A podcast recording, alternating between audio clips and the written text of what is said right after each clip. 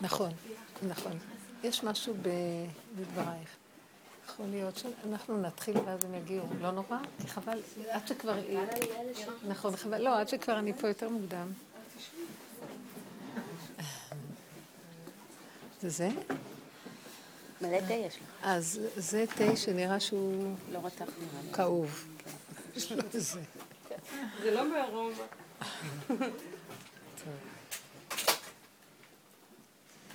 אולי רוצים לשאול איזה שאלה? טוב, אני אפתח. טוב. אה, הייתי מרבנית באוטו עכשיו, והפצצתי אותה במלא מלא מלא שאלות. שאלת בשיעור. אה, גם אה, כאילו מה שעובר עליי בחודש האחרון, שאני פשוט לא מוצאת את המשמעות של החיים. ואז אני תוהה איפה בכלל מחפשים אותה, איפה מוצאים אותה, מה הכלים, וגם מה... ואם כבר יש לנו אותה, או מה הכלים להתמודדות, או... מה? למה? למשמעות? לא, מה הכלים כשיש איזשהו כאב, אז מעבר לצעוק לבורא, לעזרה, או לא יודעת, או אולי לא מעבר, אולי זה הכלי. מה הכלים ל... להתמודד עם קשיים, או עם חוסר משמעות, או עם רקנות, או עם חוסר עניין, איך להכיל את עצמי במצב הזה. וגם עוד שאלה שהייתה... עושים נייר, אני רוצה לסמן את זה. זה, זה לגבי הבחירה שלנו. לגבי? בחירה, בחירה בחיים. מה באמת, איפה באמת הבחירה שלי? איפה, אם בכלל יש לי בחירה, או שאני לגמרי מנוהלת על ידי היצר שבי. על ידי? איזשהו יצר, על ידי החיה, החיה שבי. ואם לא, אז איפה כן הבחירה? איפה כן... רק שתדעו שהגיע לשיעורים לפניכם, השאלות של הטירונית הזאת, היא כבר כמה שנים את שומעת אותי? ארבע שנים לפחות. זה נראה כאילו אחת שהגיעה אתמול לשיעור. כן, מההתחלה. נראה כאילו את לא מקשיבה.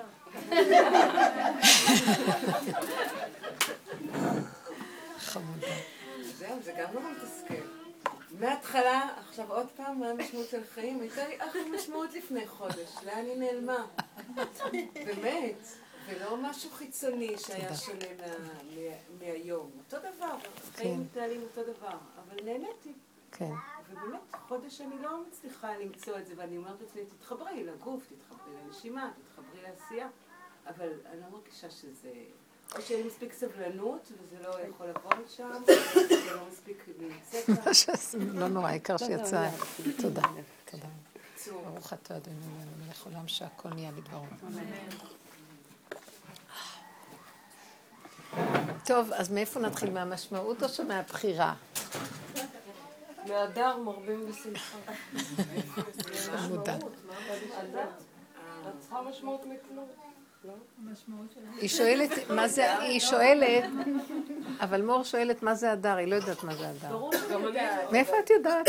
פורים וכאלו, לא, לא יודעת. מה כאן, מה לך וליהדות ופורים? טוב, ואני לא, אני כל כך אוהבת את מור.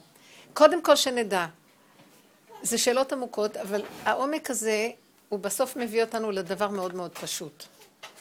כל השאלות האלה באות מהמוח הטבעי. והמוח הטבעי מדומיין שהוא חי, מדומיין שיש לו בחירה ומדומיין שיש לו גם משמעות לחיים. וכולנו חיים ברובד של הדמיון הזה. ואז בחוק ההסתברות, הוא מסדר לנו כל כך הרבה אפשרויות, צווח של אפשרויות בעולם, וכולנו יש מלא, מלא אפשרויות בעולם. העולם הזה נראה, וואו, חגיגה. מה את אומרת? אין משמעות. תראי רק כמה חנויות, כמה יצירה, כמה אפשרויות, כמה ספרים, כמה... אז מה, מה את שואלת מה המשמעות? אם את שואלת מה המשמעות, משמע שאת מתחילה לגלות ש, שבכלל נגעת בנקודת אמת. את כבר כמה שנים נוגעת בנקודת האמת, ונקודת האמת תביא אותנו למקום הזה. רבותיי, בטבע דמיון של משמעות. כשהיא שואלת שאלה כזאת, היא מגלה שבאמת אין משמעות לשום דבר. וזה נקודת האמת שמתגלה מתוך יסוד העבודה. היא שואלת אם יש בחירה.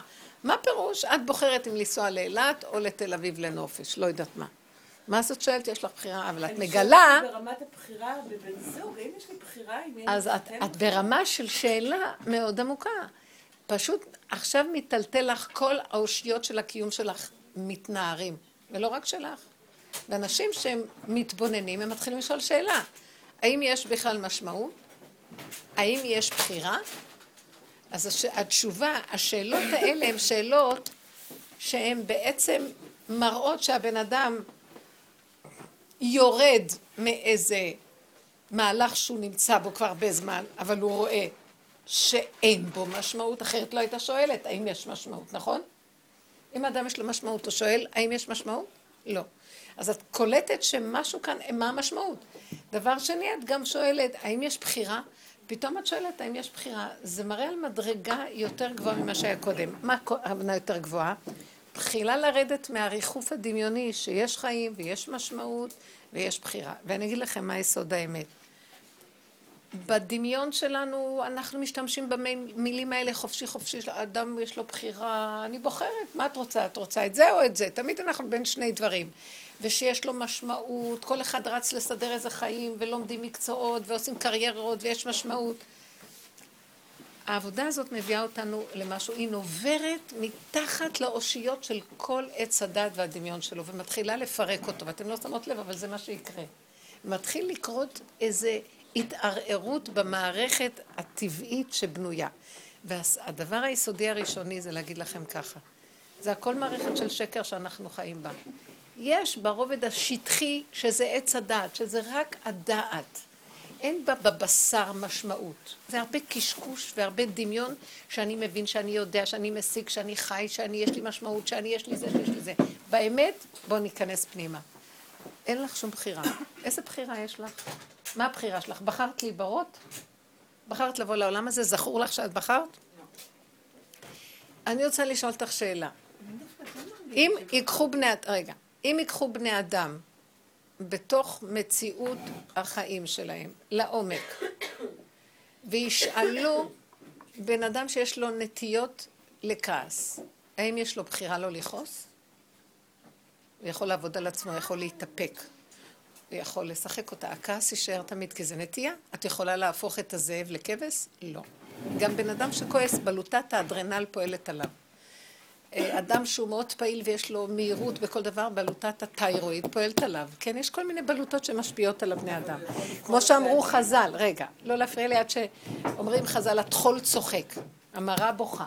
זה, זה השפעות ש, שהבלוטות המפרישות הורמונים משפיעות על הבני אדם. אז אפשר להגיד, אדם שמשפיעים עליו סוג, הוא נולד במזל כזה וכזה, והכוח של המזל הזה משפיע עליו פה. ההשפעה הזאת מתראה על מציאותו הטבעית. אפשר להגיד, יש לו בחירה?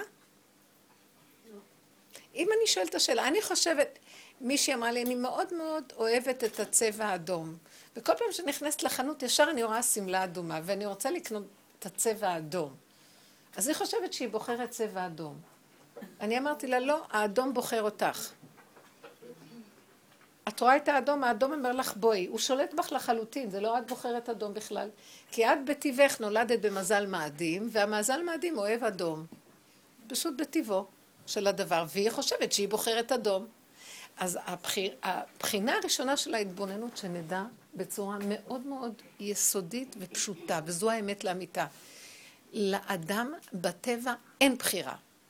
הבחירה מתחילה מזה שהוא יודע את האמת שלו והוא מודה שאין לו בחירה, כי הוא רואה שהוא בעצם נשלט על ידי מערכות שאין לו שליטה עליהן. כשמתחיל התקופה של המחזור וההורמונים משתוללים עלינו, אנחנו פתאום יכולות לבכות, או כשאישה יולדת פתאום היא בוכה, היא כל הזמן בוכה. ונדמה לה שהיא מתרגשת מכל דבר. לא, פשוט הבלוטות פועלות עליה, וה, וההורמונים פועלים עליה, והיא בוכה יותר מהר. אז אפשר להגיד לה שהיא בוחרת לבחור או לא לבחור? היא יכולה לחשוב שבגלל שהתינוק לא ינק אז היא בוכה. לא, בפעם אחרת הוא לא ינוק והיא לא תבכה. אבל כרגע היא כל כך רגישה והכל כל כך פועל שזאת תהיה התגובה. אז אם כן, אין לה בחירה. הבן אדם היותר במעלה, אז הוא מודע לכך, הוא מתבונן ורואה אין לו בחירה. מה שכן, הוא יכול להודות שאין לו בחירה, וברגע שאין לו בחירה, אז הוא יכול להתקשר ליסוד אחר.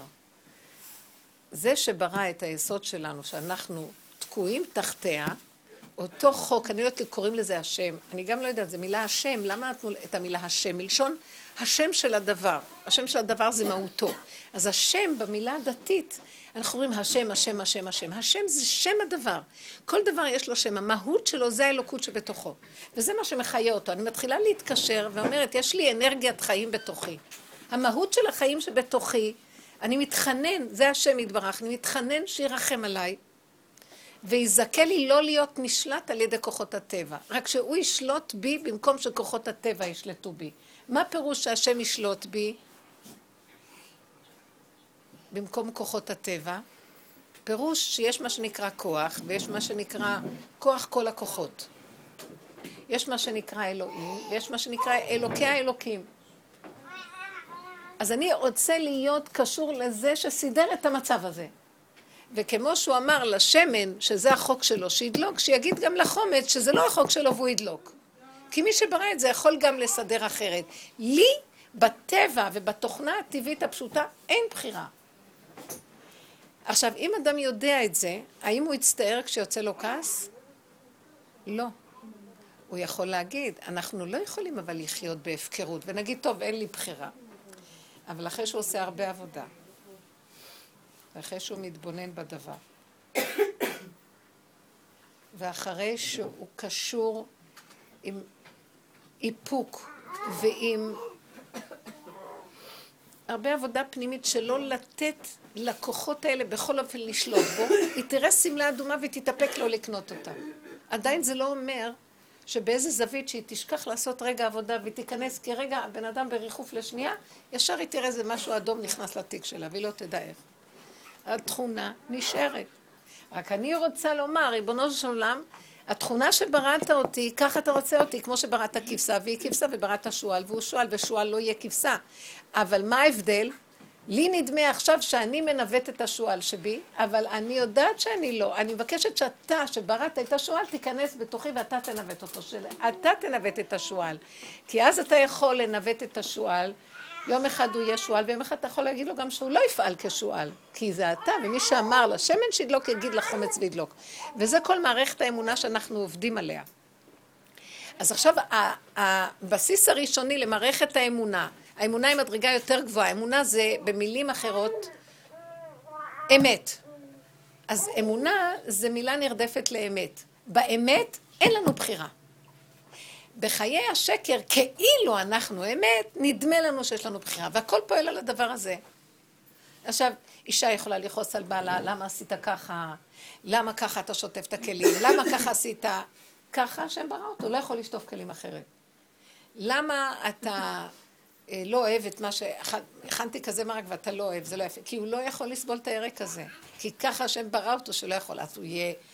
כשהוא מאוד מאוד אוהב אותך, לפני החתונה, אז הוא יפרגן לך והכל, כי נכנס אור כזה שיכול להפוך את הירק הזה, כאילו הוא לא שם לב לזה, כי יש משהו יותר גדול מזה כרגע.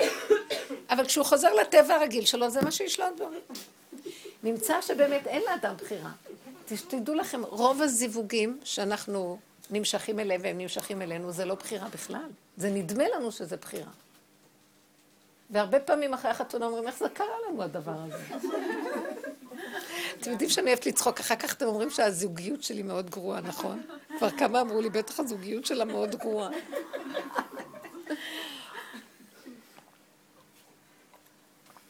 אם כן, ביסוד הראשוני של האמת, בן אדם שהוא במדרגה יותר, הוא שואל את השאלות האלה, ואז הוא צריך להיות מוכן לקבל תשובות.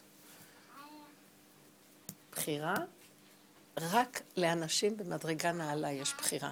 אלה שיודעים שאין להם בחירה, ועכשיו יש להם כוח פנימי שמקשר את עצמו למי שברא, מי שאמר ונברא העולם, ומכוח הקשר שלהם איתו, ככה זה, תכלית הידיעה שלא נדע. ועכשיו שאני לא יודעת, זאת אומרת, אני לא, אני עין, אני לא יודע.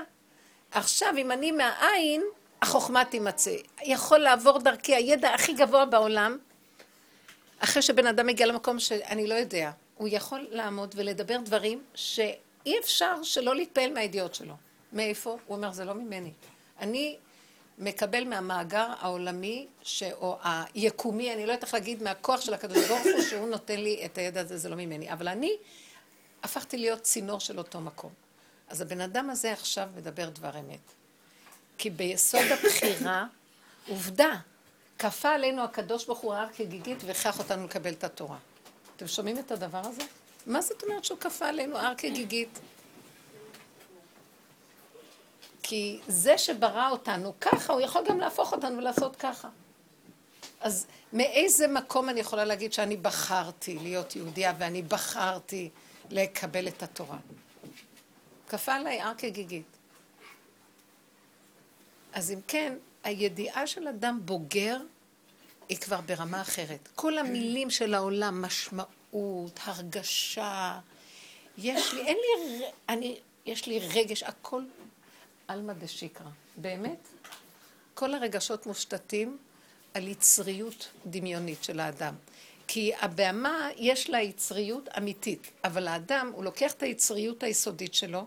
הבן אדם מורכב ממוח והרבה דמיון, כי המוח אה, שלנו נהיה מדומיין מאכילת עץ הדעת. זאת אומרת, כל מה שהוא רואה הוא מדמיין, הוא לא רואה לאשורו של דבר. והבהמה,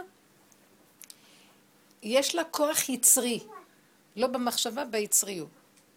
עכשיו, ברגע שכוח הבהמה, מה זה כוח הבהמה שבאדם? כל אגן חיות, כל מה שהשם ברא לפני בריאת האדם, זה נמצא אצל האדם.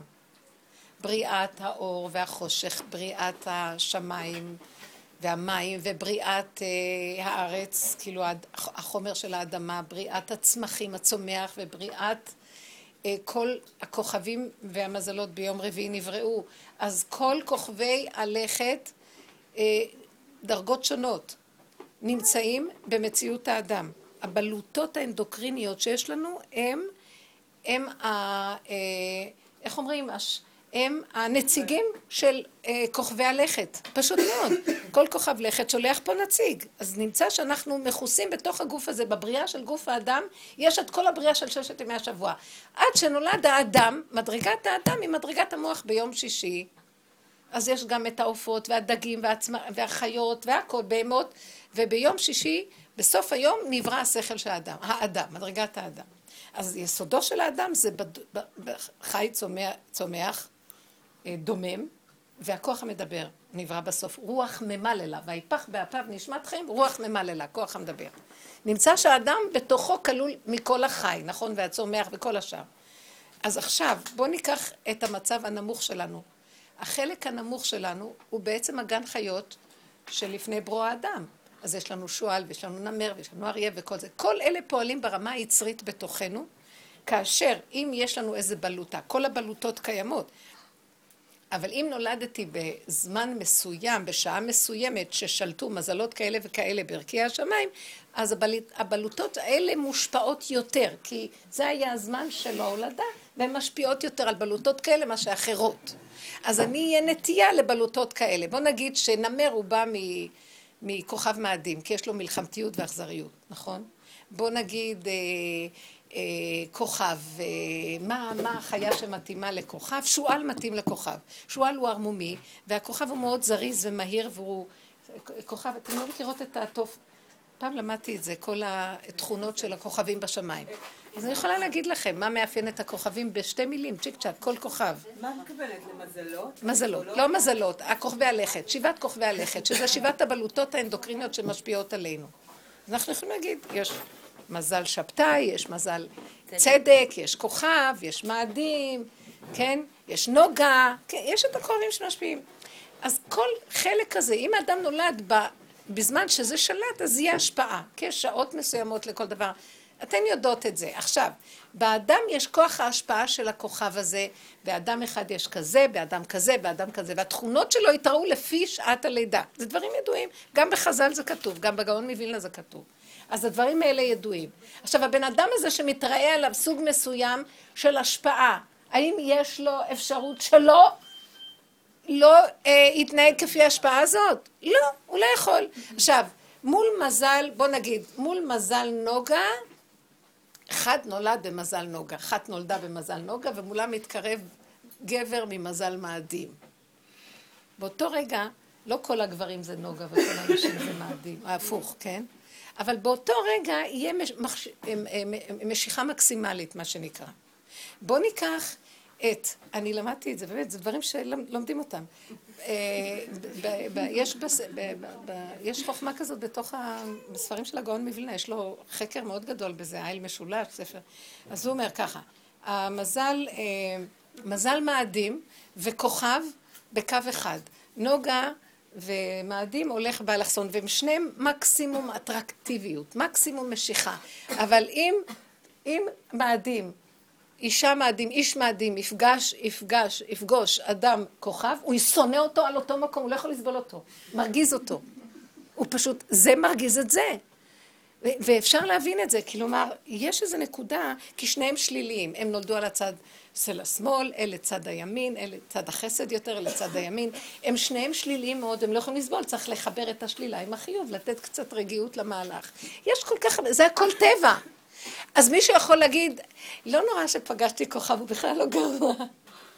בסדר, יכול להיות שיש רגע כזה, אבל ברוב המקרים הם יהיו מקסימום repulsion, מה שנקרא, מקסימום התנגדות. מה, בדקת איזה כוכב בעלך? איך? לא. אני לא ידעתי את זה קודם. כדאי? את החוכמה הזאת לא ידעתי קודם. מצחיק. באמת, יש... עכשיו, אנחנו מאמינים שהשם מזמן לנו את הזיווגים. ויש מה שנקרא התיקון החיצוני, ויש מה שנקרא גם אה, התיקון הפנימי. זה, הגאון מדבר על זה, באמת, אה, יש דברים מאוד מעניינים. יש מה שנקרא מזל הפנימי, מזל של הגוף, מזל הנפש גם. אבל אני לא נכנסת בזה עכשיו. באופן טבעי, לי עשו את הכי גרוע שיכול להיות. עשו לי את, את, את הקומבינה הכי קשה, אני בדקתי את זה פעם. אבל לא חשוב. לכי, ועכשיו אני לא יכולה, אני תקועה בזה, כן? תדעו לכם, אבל דווקא זה מה שנותן את הבחירה. ששמו לי את הדבר הכי קשה בחיים, זה, זה, זה, ה- איך נגיד, בגוף זה מקסימום ההפך, ובנפש יש לו, אה, יש לו כמה מהלכים של התנגדות וכמה של איזשהו יסוד של משיכה. אבל מה שכל הזמן אני צריכה לעשות, זה להבין שזה, איך אני מחזיקה מעמד, אנחנו נשואים הרבה שנים, אני לא סתם מספרת על עצמי, ודווקא הוא באמת באדם, בן אדם נעלה, אם הוא חי איתי הוא בן אדם נעלה. ואם אני הצלחתי כל השנים, בטוח. מה שקורה הוא כזה דבר. ברגע הראשון אי אפשר לסבול אחד את השני, אז איך זה יכול להיות? כי יש כאן נקודה של עבודה. דווקא מצד זה שיש כזאת התנגדות, אם אנחנו יכולים לתפוס את הנקודה שזה הטבע שגורם, חוץ מזה בנשמה היהודית אין שינוי אצלי, אין שינוי אצלו. אנחנו שנינו שייכים בנקודה הזאת לכוח יותר עליון. ואם אנחנו נכנעים לכוח העליון, שם יש כוח שמופיע ויכול להחזיק את כוח הניגודים, וזה לא יכול להיות שזה אני. אז הבית הזה מחזיק מעמד. וזה המדרגה היהודית שאמרו שישראל מעל המזל. אבל אנחנו צריכים למצות את המקום הזה, וזה מאוד קשה למצות אותו, כי גוף הדבר מאוד סותר לנו ואנחנו אימפולסיביים ומיד מגיבים. ולכן אנחנו אומרים בדרך, אם היינו יכולים להתאפק והיינו יכולים לתפוס את הנקודה ולהגיד, לא מה שנראה לך על המקום עכשיו זה אמיתי, זה לא אמיתי שאת לא יכולה לסבול.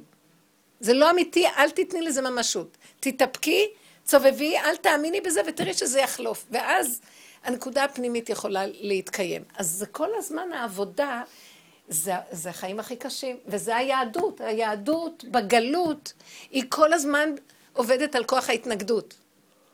לכן זה נקרא גלות. כי כל הזמן זה לא הולך זוגיות, חיבור, זה תמיד הולך, הכל אנטי.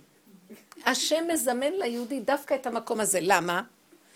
כדי שהוא ייתן קונטרה ויתאפק וייכנס ליסוד עבודה ויגשר את ההתנגדות למצב של הכנעה למלכות שמיים ואז מופיע עליו כוח אחר. זה החוק היהודי. אצל הגויים אין כזה דבר.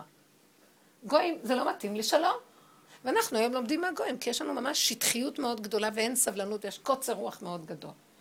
אם זה מתאים, אחלה, איך אומרים, ואם לא, שלום על ישראל, אין כלום. יסוד המאבק, הצמצום, האיפוק, על להחזיק דבר, אני רואה שמלה אדומה נכנסת קונה, לא יכולה אחרת. לא, אני אראה שמלה אדומה ואני אשתגע להיכנס ואני לא אכנס, ואני אתן איפוק ואני אחזיק את המעיים שלי בפנים, אני אצעק להשם שרחם עליי, עד שיביא לי איזה סיבה להסחת הדעת ואני בסוף לא אקנה את השמלה. ואחרי פעם, כמה פעמים אני אראה שבסופו של דבר מופיע עליי מין אור אחר, שאיך יכול להיות שלא קניתי את זה, ואיך יכול להיות שקניתי משהו בכלל שאני לא הכי נמשכת, אבל קניתי בסוף. אז אני מתחילה להאמין שיש איזה כוח אחר שאני תחת חסותו, וזה לא כוח הטבע. לאדם הזה אני אומרת, יש בחירה. לא שיש לו בחירה, גם הכוח העליון בוחר בו, אבל לפחות הוא בחר את כוח העליון שיהיה היסוד של הגילוי אצלו ולא הטבע. ואילו בכל מציאות האנשים הטבעיים, הטבע מושל בהם. כי הם מסכימים לכך שהטבע מושל. עכשיו תבינו, הטבע זה השם. אבל טבע שאין בו השם, ככה זה נראה. הטבע זה גם השם, אבל השם שם מסתתר וכאילו נדמה לי שזה אני. הכאילו הזה זה נקרא שכינה בגלות. זה נקרא שהבן אדם נותן לטבע שלו ולא לעצמו. וכל הזמן, כל העבודה שלנו זה לראות שאנחנו הכל כאילו, כאילו. כאילו אני בוחרת, אני בכלל לא בוחרת. כאילו אני מאוד רוצה את הדבר הזה, אני לא רוצה. כאילו נראה לי שאני בחרתי את החתן, בסופו של דבר אני רואה מה? אז עכשיו אני תקועה באיזה מערכת שאני חייבת להיכנס לתוכה ולעבוד כי אין לי ברירה. כפה עלינו הר כגיגית. זה כל המציאות של היהדות. כל מציאות היהדות היא הפך הגויים. הכל בכפייה. וזה נראה נורא. בכפייה, כדי שאת תשחררי את הכפייה ותבחרי בזה שכפה, ברגע שאת משחררת את הכפייה, ואת בוחרת ביסוד העליון שהוא בעצם זה שבעקיפין יוצר את מציאות הכפייה, מפסיק, מפסיק כוח הכפייה. מי ש... איך הוא אומר ככה? מה אני בורא? הנביא אומר, מה אני בורא? אף אתה בורא. אם הגעת למקום הזה, אתה יכול לדבר וליצור מצב חדש בבריאה. כמו שהשם מדבר ויוצר מצב חדש. הגעת ליסוד האלוקות. וזה היסוד של כל העבודה שאנחנו מדברים. אם כן שאנחנו אומרים, היא שאלה, מה משמעות החיים? אני שואלת שאלה, אם תוכיחי לי שיש חיים, אני גם אדבר איתך על משמעות החיים. אני שואלת, האם יש פה חיים בכלל? וכן, לפי הטבע שלנו יש לנו חיים, זה נקרא חיים. אבל את בעצמך אמרת, ובדרך אמרת, כמה סבל יש, 35 שנה שאת חיה, אני לא מגלה את הגיל שלך, כן, כן, זה הגיל שלי, סליחה, אני לא. שאנחנו, הכל מלווה בייסורים וכאבים, יש כאן עולם, מדי פעם יש איזה מין... אבל החיים פה הם לא קלים בכלל. מתי מתחילים להיות אחרים? מתי שאני מתחיל לראות שאם אני נותן לטבע לשלוט עליי, הטבע הוא אכזרי. רב אושר היה צועק ואומר, הטבע הוא השונא הכי גדול של האדם, הוא מבקש להעבידו. הטבע שונא הכי גדול של האדם. הוא נדמה לו כאוהבו, ועורב לו בפינה, לשים בו את החרב ולתקוע אותו. ואם האדם לא ימלט למערכת של אמונה, של קשר עם השם, קודם כל איך זה מתחיל? על ידי מערכת התורה. התורה יוצרת, וזה מה שאת לא כל כך אוהבת לשמוע, אבל זה, זה הנקודה. התורה יוצרת מצב של צמצום הגופים בטבע, כי התורה ראתה שהטבע הוא מאוד אכזרי לאדם, אז היא הגבילה אותו מהטבע. קודם כל מצוות לא תעשה, תזהר, אסור ואסור ואסור ואסור ואסור, לטובתך. כי ככל שאתה הולך ככה, אז הטבע אומר, בוא, נותן לך נשיקה ואחר כך נשיכה בעורף. תזהר ממנו. נדמה לו כאוהבו, ובסוף הוא בולע אותו ואוכל אותו, כמו הנזל וגרטל. זה האגדה הזאת. אז, אז התורה אומרת תזהרו, תזהרו, תזהרו, תזהרו. וגם אם יש משהו חיובי בטבע, גם ממנו תזהרו גדר, גבול, סייג, מידה. לכל מצווה יש את הגדר שלה, יש את הסייג שלה, יש גבול, יש הלכה, זה לא ככה. בוא, אה, תכניס, גם הכנסת אורחים יש לה גבול, ויש לה מידה, ויש לה גדר, חייך קודמים, אה, עניי ביתך קודמים, וכן כל הדברים האחרים. אז נמצא שהאדם הוא כל הזמן על ידי החוקיות, קודם כל בגוף הדבר מוגבל, כי הטבע בגוף הדבר מסוכן לו, התרחבות יתרה מסוכנת, ואחר כך תביא אותו להיות שדוד תחת מערכות הטבע.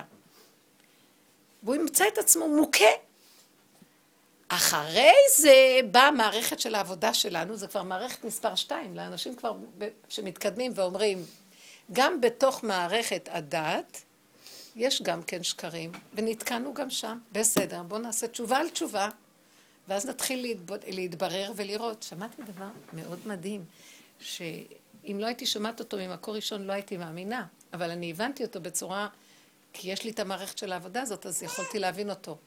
סיפרה לי איזה מישהי ש... ש... אימא שלה ניצולת שואה, והודיעו לה אז, כשהיא הייתה עוד, אה, לא יודעת, בפולין, איפה שהייתה לפני שהיא ניצולה, אז חיפשו אחר בעלה נהדר, ואמרו שראו אותו, לקחו אותו לתאי הגזים, וזהו. התחתנה עם מישהו אחר, הולידה שבעה ילדים. הבעל הקודם התגלה. הוא לא מת והוא הופיע. הילדים האלה נידונים כממזרים.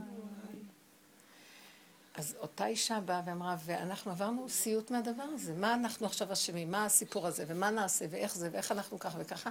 הם חיפשו כמה רבנים, עשו, עד שהם הגיעו לרב עובדיה יוסף, עליו השלום. אז זה שמעתי, היא אמרה לי ככה, הוא אמר, אתם יודעים מה, התורה השקעה אתכם, בואו אני אנסה לעזור לכם.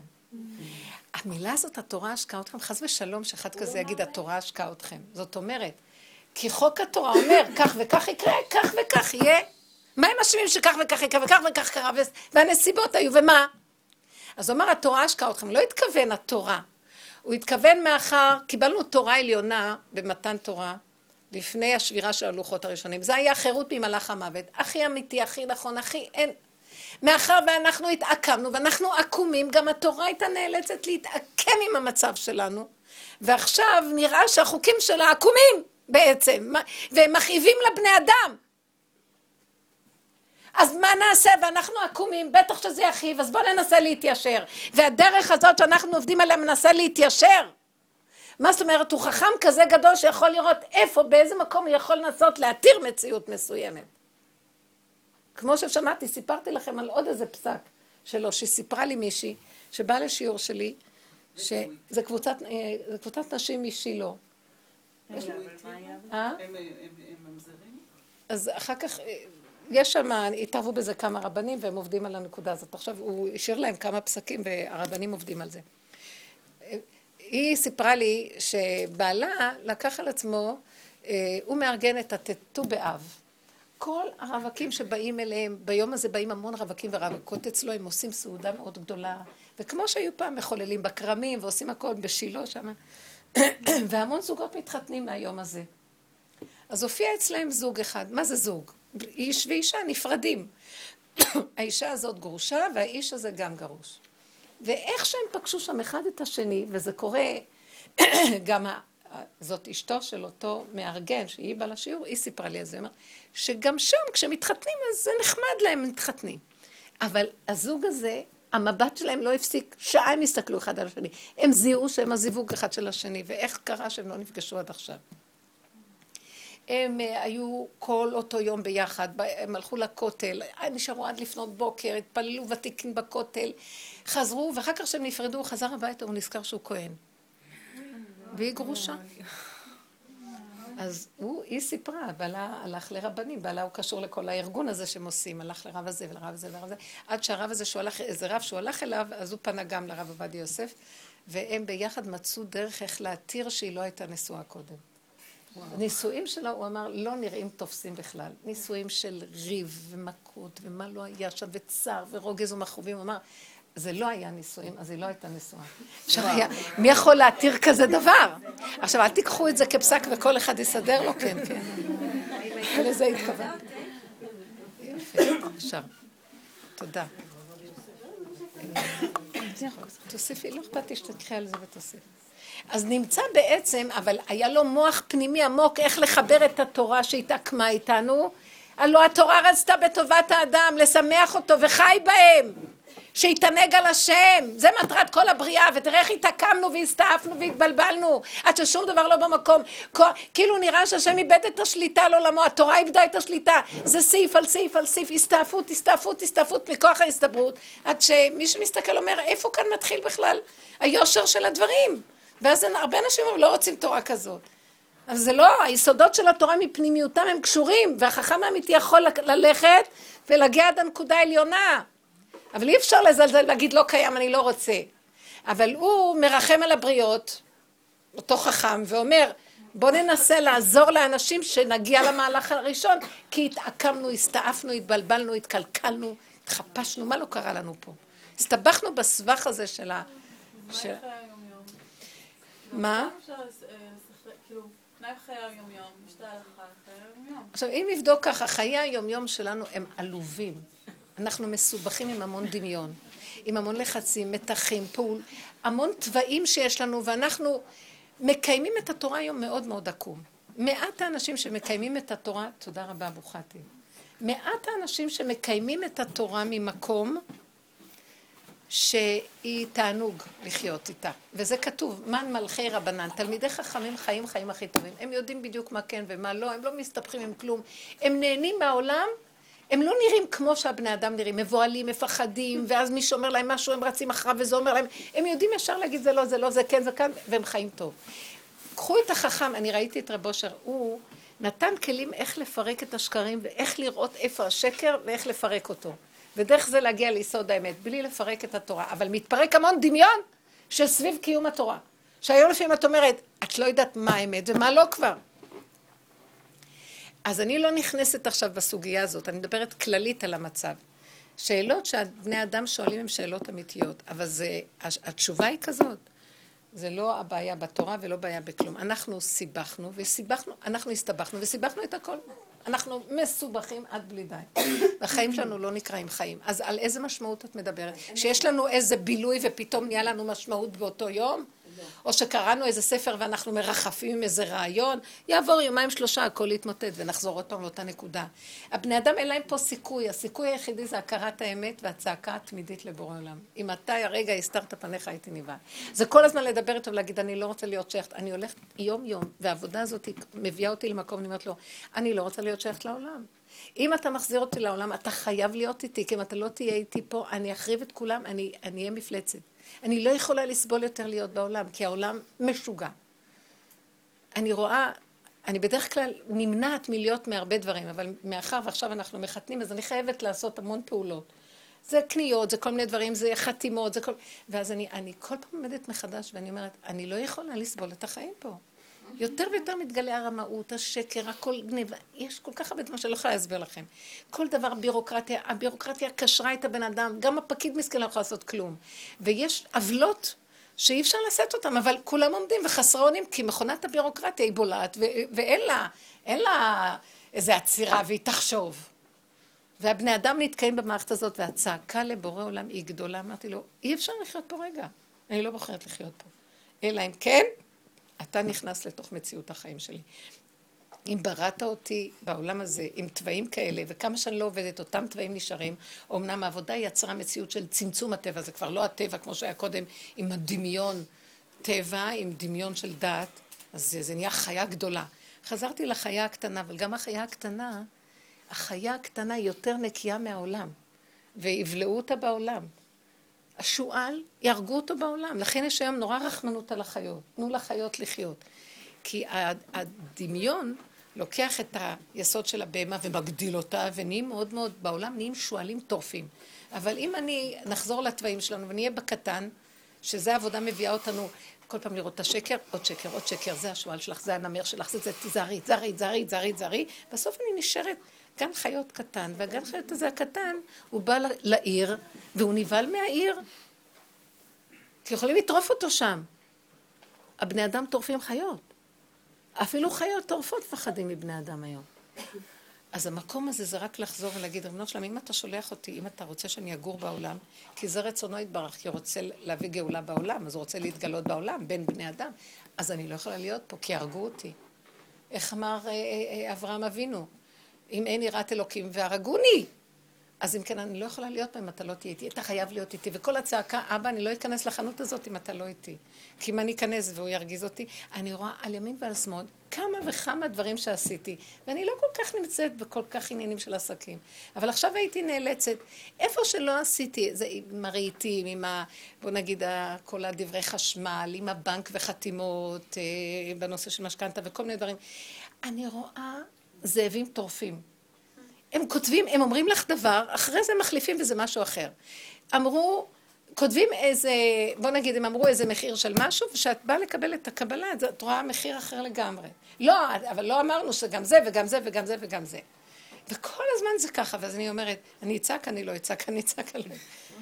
ואני אומרת, אני, לא יכולה, יטרפו אותי פה, אני לא מסוגלת, אני לא מסוגלת להיות פה. הבן אדם הזה שחי ככה ואומר, אני לא יכול ככה, רק אתה יכול להיות איתי, כי אם אני אלך וכל הפיוזים שלי יצאו, אי אפשר לחיות כאן. במקום הזה מתחיל להיות קרבת בורא, ממש תחנונים. הסתרת פניך הייתי נבהל, אל תסתר פניך ממני. הורני השם דרכך, הלך בעמיתך. גל עיניי והביט הנפלאות, אני לא יכול להיות פה, כי בכל רגע אני יכול למעוד פה, פה, פה. האדם הזה מתחיל להיות מושגח ברמה אחרת, ואז אפשר להגיד עליו שהוא בעל בחירה.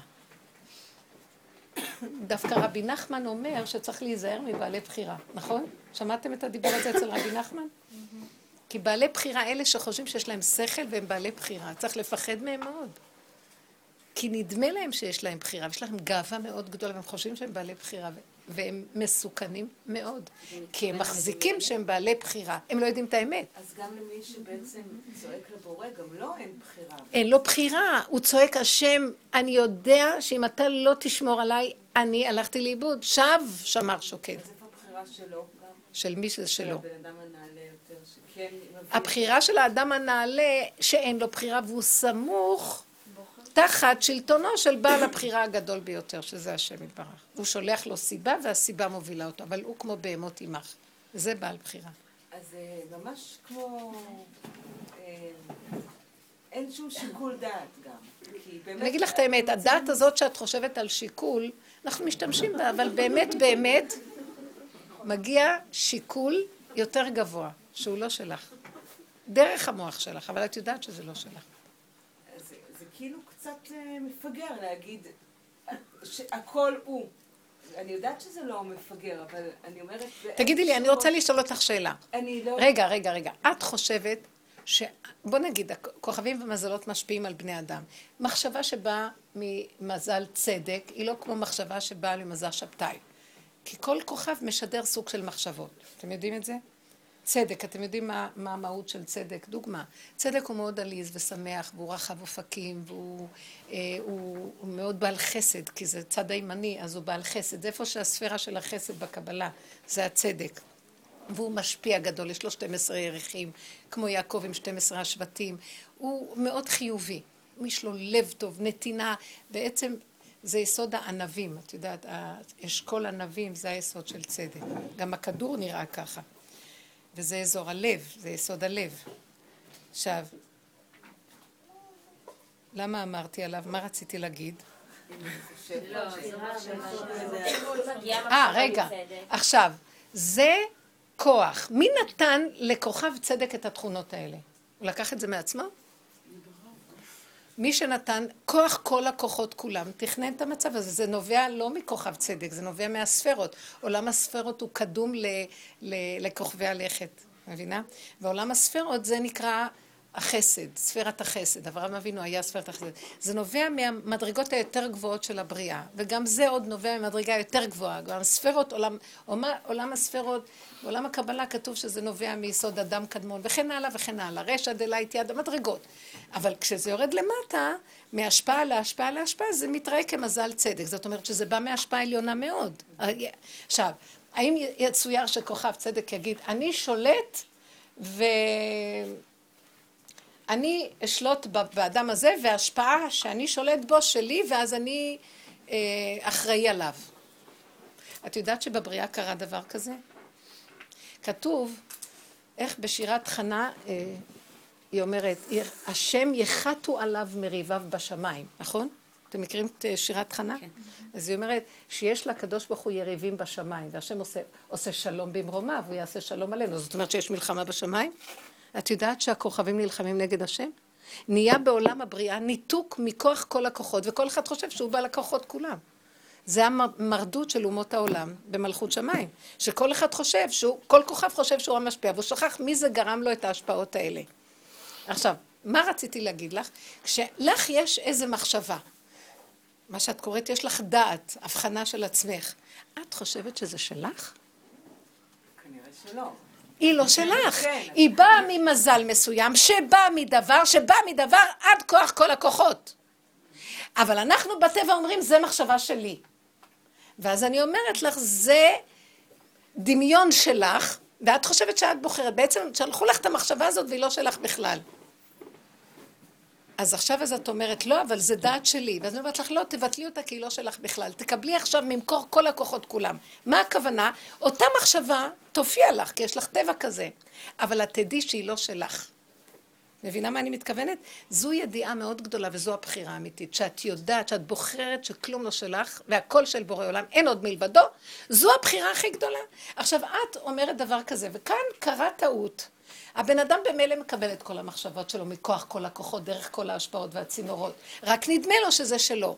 מה שהבן אדם שעובד באמונה, הוא יודע שזה לא שלו מלכתחילה. אז זה ההבדל. גם מה שאת חושבת שזה הדעת שלך, היא לא שלך בכלל. מה שכן קרה, קרה הסתעפות. שהבן אדם כל כך חושב שהכל שלו, אז הוא הסתעף בצורה משוגעת. הוא בסך הכל מדומיין. כי שום דבר לא שלו. חוץ מהדמיון. חוץ? מהדמיון. חוץ מהדמיון, שגם זה השם ברא. תדעו לכם שגם יצירה שנקראת דמיון, השם ברא אותה. רק מה? הדמיון זה, מעלה, זה עולם היצירה, זה עולם הציור. הדמיה. בן אדם רואה משהו, עכשיו יכול להעתיק את זה בציור. זה גם כוח של השם. אבל כשאני לוקחת את זה כמציאות מושלמת, מוחלטת, וזה נהיה האלילות שלי, אז אני שוכח באיפה שהיא רק יצירה, אחת מהיצירות של השם, אז היא נהיית, היא מולכת בי, ואז אני הופך להיות לאדם מדומיין, הבנתם? אתם מבינים מה קורה פה שאני אה, מסבכת אתכם בדבר שלא ברור? האם הבנתם עד כה מה אני מדברת? תדעו לכם שהכל דברים חכמים, מה שאני אומרת, והם אמיתיים. אני לא רוצה, לא בגלל שאני אומרת, תדעו לכם שכל מה שאנחנו עושים יסתעף, אם אנחנו נצמצם אותו, נגיע ליסוד האמיתי. מה היסוד האמיתי? כל מחשבה שיש לתינוק שבא, ילד, שהוא קצת יותר גדול ויש לו מחשבה. תינוק, גיל שנתיים כבר. זה מהשם. נכון שזה בא לו דרך המזל ששולט בו, אבל זה של השם. נכון?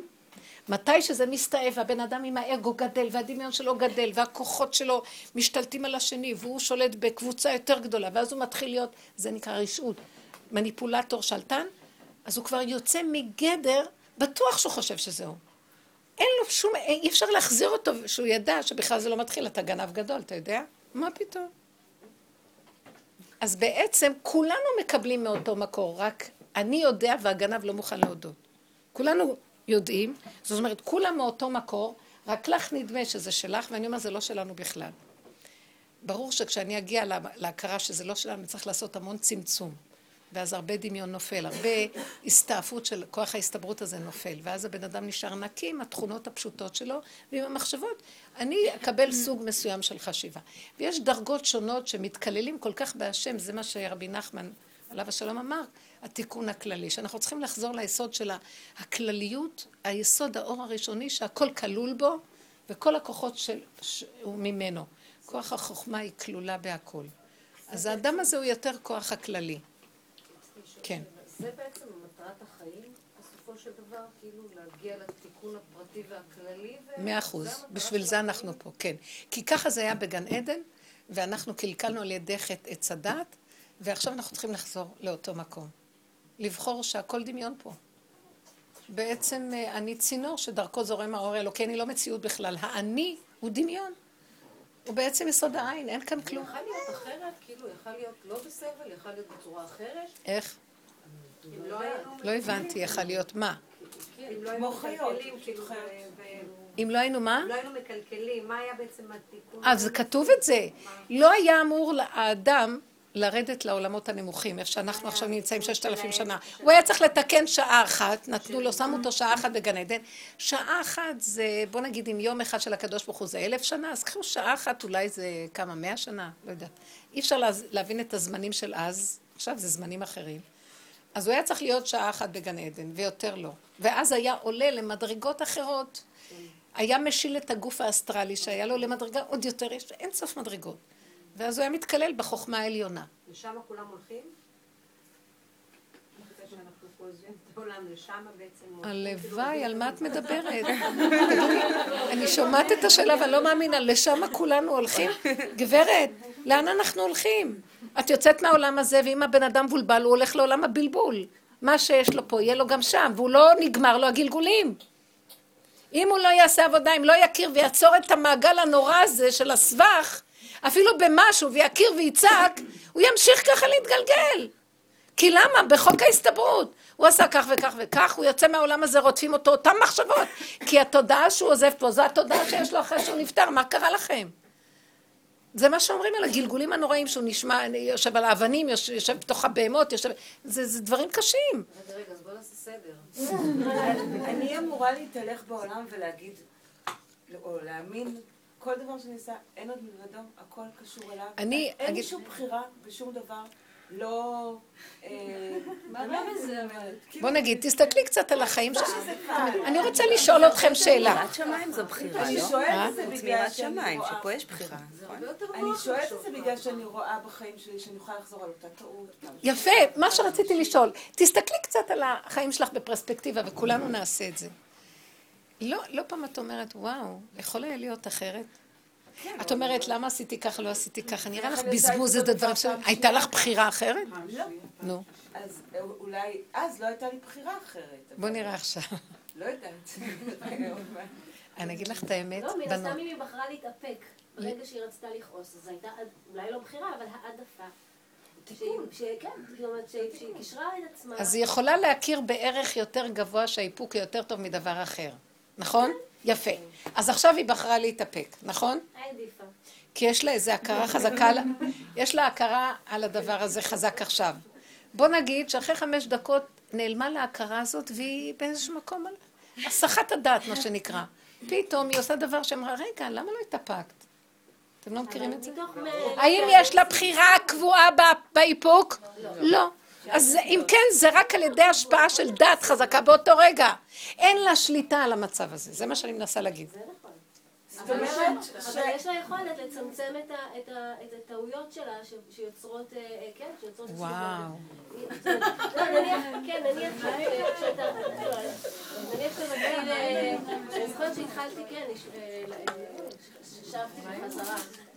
אז אה, אני זוכרת שרב גדול אמר לי, תשמעי, את לא יכולה אה, להחליט שאת שומרת שבת אה, בבן יום, ואת מתחילה ואת עושה את כל המצוות.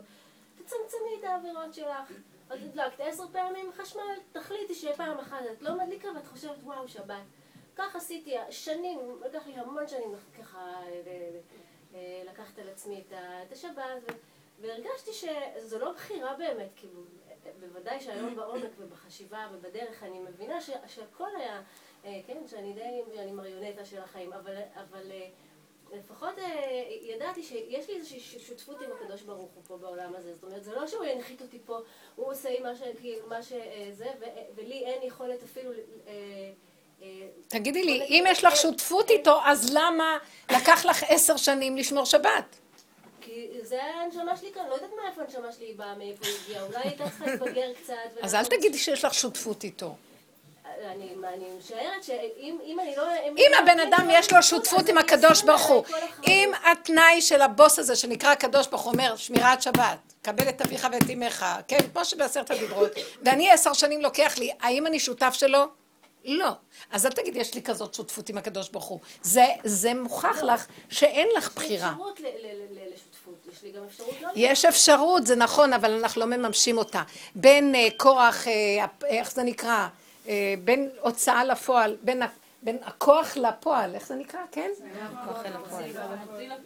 אז יש 500 שנה הבדל. בפוטנציאל לכולנו יש את האפשרויות, אבל לא מממשים אותם. הנה, האפשרות במימוש הראשונה שלה זה לדעת קודם כל שאין לי בחירה. אם אני כל כך הרבה מתלבט וכל כך הרבה שנים, אז אין לי בחירה. אז אני אומר להשם, אני לא יכול לבחור. למה? כי כל כך הרבה בלבולים כבלו אותי, כל כך הרבה עבירות של כל כך הרבה שנים, הם כובלים את האדם, הם עושים עליו מחיצות שלא בקלות יכול לעשות מהם, מה אתם חושבים? בן אדם יבוא ויעשה מה שהוא רוצה, ואחר כך הוא יבוא, בוא ותו, לא, יקומו עליו מתנגדים שהוא ברא אותם לעצמו. אז עכשיו יש לו מלחמה, הוא לא יכול לנצח במלחמה הזאת, אם אין השם עוזרו הוא לא יכול לו. כך כתוב, היצר מאוד קשה לאדם. אז הרב אמר דבר חכם, תתחיל לי דבר אחד קטן. אתה פותח לי כפתחו של מחט, אני אפתח לך כפתחו של אולם. אבל מה שקורה לאדם, הוא פותח כפתחו של מחט ויושב שם, וחושב, הנה, פתחתי פתחו של מחט. פתחתי כפתחו של מחט בשביל להתחיל משהו. אז זה יכול לקחת לו עוד עשר שנים. זאת אומרת, תמיד תבוא איזו מחשבה מעולם הטבע ותרגיע את האדם שהוא בסדר והוא לא בסדר. וזה מה שאנחנו רוצים כאן להכיר, שאני לא בסדר כל הזמן. לעולם אני לא יכול להיות בסדר. דוד המלך עלה על זה, כשבא אליו נתן הנביא והוכיח אותו בדבר בת שבע. הוא אמר לו, בדבר בת שבע, עם חטא, עם חטא בת שבע, הוא אמר לו, עם כבשת הרש, הוא נתן לו איזה, אה, אה, נו, הדמיה סימבולית. ו... כי הוא היה מלך, הוא לא יכול אבל להגיד לו, אתה עשית כך וכך עם אשת אוריה החיתי. אז הוא המשיל את זה לכבשת הרש, אה, שלקחו אותה וגנבו אותה מה... מהרש הזה. אז הוא אמר, בן מוות האיש, הוא חרץ את הגורל של עצמו. אז הוא אומר לו, אבל זה אתה. לרגע דוד המלך היה נדהם, וצריך להבין במי מדובר. דוד המלך היה עבד השם. תלמיד חכם, הוא היה אחד מראשי הסנהדרין. היה כלות הנפש באהבת השם לבורא. פתאום הוא נעצר ואמר, אני? אני גזלתי את כבשת הרש? פתאום הוא קלט שכן, אני גזלתי. הנגיעה שלי, התאווה שלי, הביאה אותי להיות משוחד ונגיעה, נגיעות הן שק, שקרים פרטיים, יש לו נגיעה בדבר, הוא לא יכול היה לראות נכוחה, כי הוא לא היה בהשתוות, אלא הייתה לו נטייה, ואז הוא פתאום אמר, מעכשיו, אם כל הזמן אמרתי שהביתי השם לנגדי תמיד, עכשיו אני אומר, חטאתי נגדי תמיד. מאותו רגע הוא הפך להיות אדם שהבין, הבן אדם בעולם הזה הוא שור מועד. ואם לא צעקה מתמדת ובקשה ותחינה ולחיות את הדריכות והזהירות של המציאות, בשניות שהוא נופל. מה קרה? מה זה? זה ידוע, העולם הזה, היצר אומר, אומר לו, בוא, אני החבר הכי גדול שלך. נותן לו נשיקות ונושך אותו בעורף. והבן אדם אפילו לא שם לב, וזה מאוד מאוד קשה איך להימלט מהדבר הזה. לכן, יש מקום, בנות יקרות, שתבינו, יש מקום לחוקות התורה בתורת משה, שהיא עוזרת לבן אדם לגדור את המהלך הראשוני, שלא יהיה בהפקרות עם הטבע, כי הטבע הוא השונא הכי גדול של האדם. אז התורה היא מקשה. כן, היא גודרת אותו, ואנחנו חושבים שהתורה מרגיזה אותנו. אנחנו הפוכים על הפוכים, והתורה עוזרת לנו איכשהו בתוך המהפכה הזאת לשמור שלא נחטוף מכות וניטמע בתוך הקליפה, ואחרי זה, במדרגה יותר פנימית, תעשו עוד עבודה פנימית. אבל את זה קודם כל. אחר כך אנחנו מגיעים לנקודות הפנימיות, כמו שהרב עובדיה אומר, בואו אני אשחרר אתכם מה, מה, מה, שהתורה השקה אתכם. זאת אומרת, אחרי ששמרתם וראיתם בלי לשים לב, פתאום איך קרה כזה דבר שבכלל, האימא הזאת בכלל, זאת אומרת, הוא לא מת, היא בעצם אה, אשת איש והיא לא מותרת. אז יש כאן איזה מין עושק, החוק הזה, במצב הזה עכשיו נוצר מצב, כביכול זה חוק לא ישר, מה יעשו כאלה אנשים? מה, למה הם אשמים שככה צריך להיות להם? אז בואו ננסה ללכת לחוכמה העליונה ולהתיר להם, כי הוא היה בדרגה של חוכמת אמת. אז הוא חיפש איפה היסוד של האמת יכול להתיר את החוק שעוזר לנו בחלק הראשון. כי החוק הזה הוא חלק ראשון, וחכמים, ככל שהחכם יותר גדול, יש לו כוח היתר יותר גדול. כי הוא יכול לראות איפה יכול להתיר את מה שגדרו על מנת שהבן אדם לא ייפול. אבל הבן אדם הזה עכשיו כבר צריך להכניס אותו למדרגה יותר פנימית, אז משילים לו איזה דבר. כמו שהם התירו את האישה הזאת שהייתה נשואה לכהן, איך יכול להיות? כי הם הלכו ובדקו בעצם במחשבתם, מה זה בעצם הנישואים? זה ברית נישואים, זה ברית אהבה. מה, מה כתוב בכלל בכתובה? שיזון ויפרנס ויכלכל ויכבד ושלא יעלימו זה מזה ושיאהבו אחד את השני. בסיס של נישואים צריכים להיות בהם אהבה. אם אין בזה אהבה, אז, אז כל הנישואים בטלים מעיקרם. אז הם תפסו את היסוד העיקרי בעצם, שלא היה קיים, אז הם ביטלו אותה מעיקר. אני לא יודעת מאיפה מצב, אני לא עוקבת אחר הפסיקה שלו, אני מדברת על הדבר, והוא נכנס בתוך הדבר. אבל אני יכולה להבין שהוא אומר, זה נקרא, היה לנו ברית, השבוע, אה, ברוך השם נולד לנו נכד, והשבוע היה ברית מילה שלו, ברוכים תהיו. אז אה, סבתא של כלתי, מתוקה כזאת, אישה מבוגרת, מה זה מבוגרת? כל כולה, בקושי זזה עם המקל שלה. היא יושבת, אה, היא שנת אבל על האימא שלה, שמתה בגיל 120, אני יודעת. אז עכשיו הם התחילו לשיר. אז בכלל, כשרק נכנסתי, היא אומרת לי, תראי, אני לא צריכה להיות פה, כי זה, זה אני בשנת אבל, אז כאן זה סעודה, ויש אנשים, אז אסור להשתתף בסעודה. ו, וחוץ מזה, אז אמרתי לה, צחקתי ואמרתי, הלכתי למקום אחר, אחר כך הם התחילו לשיר, ואפילו היה מישהו שניגן. נהיה שמח. אז היא קמה, בבהלה כזאת, לוקחת את המקל, כמעט נפלה, והיא אומרת, שרים, שרים, אני צריכה לצאת מהעולם. ואמרתי, עכשיו היא תרד מהעולם, המדרגות שם, היא תתגלגל במדרגות, אלא. אז אמרתי לה, פתאום הסתכלתי ואמרתי, תגידי, אמרתי לה, תגידי, זה אוכל זה, זה שירה זה? הסתכלה, אמרתי לה, זה לא מתחיל בכלל, חז"ל התכוונו לשירה, שירה. אוכל, אוכל, זה לא אוכל בכלל מה שהגישו. פתאום הסתכלה והתחילה לצחוק. אמרתי לה, תשמעי, את בפיקוח נפש. כל כך צחקה, ואמרתי לה, תעשי את עצמך שאת לא שומעת, חוץ מזה שזה לא רמה של שירה בכלל. הם שרים כמו נקבות. וההוא מזייף על האורגן, אמרת, את לא רואה, זה בכלל צרימות, זה בכלל לא... הרגעתי אותה לגמרי, מסכנה, מה היא תעשה? כאילו, היה לי איזה כוח שרע, המצב שלה כל כך חמור, מה עכשיו את, סבתא שלך עליה שלום, אימא שלה נפטרה. זה לא יאומן, הייתה לה אימא במאה ומשהו, היא נפטרה. והיא גם מסכנה, תראו לי, תגיד לי שהסבתא של האימא שלה גם כן. אז באיזשהו מקום, הכל בפרופורציות פשוטות. יש איזה כבר צחוק מכל דבר. כן. האם העניין של אה, אה, איפוק של הטבע והמידות, הדברים, זה דווקא תמיד משהו הכי טוב? לפעמים אני מרגישה מה שאלוהים רוצה, תכעסי, תצעקי, תגידי את הקול שלך, כן. אל תתאפקי, אל ת... דווקא לפעמים אני מרגישה ש... שהנטייה להתאפק ולזה, זה... עכשיו אני מרגישה שאני מתרחקת יפה, אני שמחה שהיא אומרת דבר מדהים, אני מאוד אוהבת את מה שאת אומרת עכשיו. לא, נראה לי שדיברנו על זה קצת בשבוע הקודם, בשיעור הקודם, כי מתגלה איזה נקודה עכשיו, כי אני עכשיו דיברתי על הקו הרגיל שאנחנו מדברים, אבל יש עכשיו, ואולי אני קצת אחזור על זה וזה קצת יסדר את הדברים לא, יותר ברור. בגלל מה שזה, אני חייבת להגיד לכם, בעל הבית שלי, באמת, עליו שלום, אבל הוא משגע אותי. אני כבר כמה חודשים, לא, לא על אבא שלו, אבל שיהיה בריא וזה...